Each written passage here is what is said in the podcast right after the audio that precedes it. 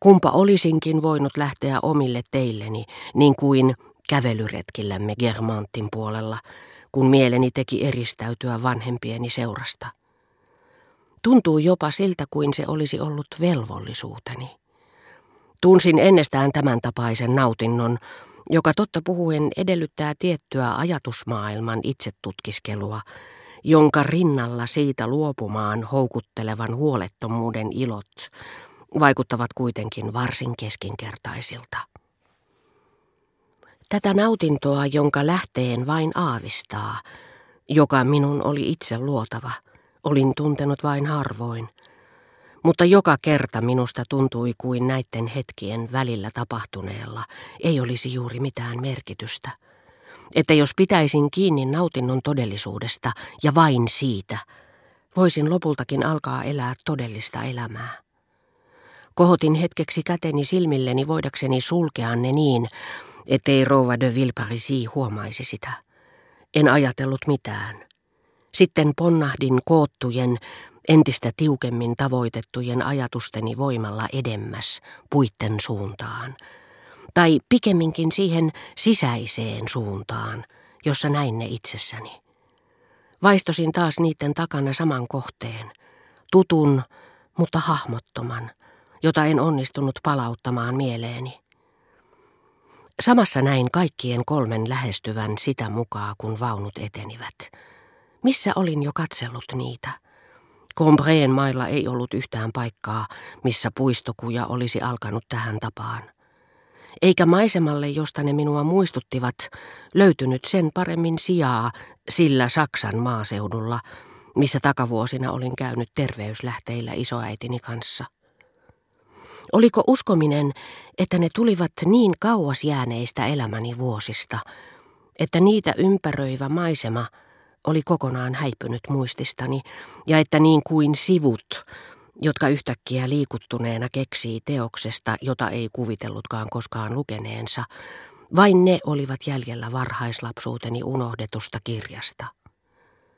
Vai kuuluivatko ne päinvastoin vain unimaisemiin, ikuisesti samoihin, ainakin mitä tulee minuun, jossa niiden oudot näkymät olivat vain nukkuessani tapahtunutta aineellistumista, hahmottelua vaivasta, jota valveilla ollessani näin joko tavoittaakseni jonkin paikan salat, joiden aavistin kätkeytyvän sen maisemiin, niin kuin minulle niin usein oli käynyt Germantin puolella, tai yrittääkseni palauttaa ne seutuun, jonka olin hartaasti halunnut nähdä, ja joka sinä päivänä, jona olin siihen tutustunut, oli vaikuttanut minusta täysin pintapuoliselta, niin kuin Balbec. Olivatko ne vain uuden uutukainen, edellisen yön unesta irronnut kuva, mutta jo siinä määrin haalistunut, että se näytti tulevan paljon kauempaa. Vai enkö ollut niitä koskaan nähnytkään? Kätkivätkö ne taakseen, kuten tietyt puut, tietty ruohomätäs, jotka olivat osuneet silmiini Germantin puolella, yhtä hämärän tarkoituksen, yhtä vaikean tavoittaa kuin kaukainen menneisyys. Niin että kun ne kutsuivat minua syventämään jotakin ajatusta, luulin, että minun oli tunnistettava muisto. Tai ehkä ne eivät edes kätkeneet salaisuutta, ja vain sisäisten silmieni väsymys sai minut näkemään ne kaksinkertaisina ajassa, niin kuin joskus näemme kaksinkertaisena tilassa. En osannut sanoa. Puut tulivat minua vastaan. Tarumainen ilmestys, noitien tai kohtalottarien piiri, joka tarjosi minulle ennustuksiaan. Mielestäni ne muistuttivat enemmän menneisyyden varjoja, rakkaita lapsuuden tovereita, menetettyjä ystäviä, jotka viittasivat yhteisiin muistoihimme.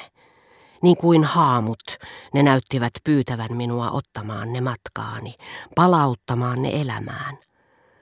Niiden lapsellisesta ja kiihkeästä elekielestä tunsin puhekykynsä menettäneen rakastetun olennon voimattoman surun. Tunteen, ettei kykene sanomaan meille sitä, mitä haluaa, ja mitä me emme osaa arvata. Saavuimme tien risteykseen, missä vaunut ajoivat niiden ohi. Minut ne kuljettivat kauas siitä, minkä uskoin ainoaksi ja todeksi, mikä olisi tehnyt minut todella onnelliseksi. Ne muistuttivat elämääni. Näin puitten loittonevan, heiluttavan epätoivoisia oksiaan. Ne näyttivät sanovan, mitä et tänään saa meiltä tietoosi, et tule koskaan tietämään. Jos jätät meidät tänne tien varteen, mistä yritimme päästä luoksesi, kokonainen osa itseäsi, jota sinulle tarjosimme, katoaa ikiajoiksi tyhjyyteen. Ja niin kävi, että jos myöhemmin tavoitinkin samantapaisen levottomuuden ja nautinnon tunteen, jonka taas kerran olin kokenut, ja jos eräänä iltana, liian myöhään, mutta ikiajoiksi, kiinnyinkin siihen lopullisesti, näistä puista sitä vastoin en koskaan saanut tietää, mitä ne olivat halunneet minulle antaa, tai missä olin ne nähnyt.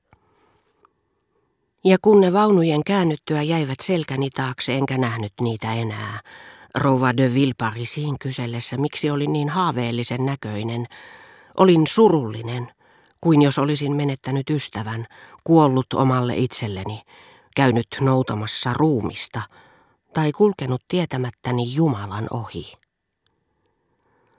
Oli aika lähteä paluumatkalle.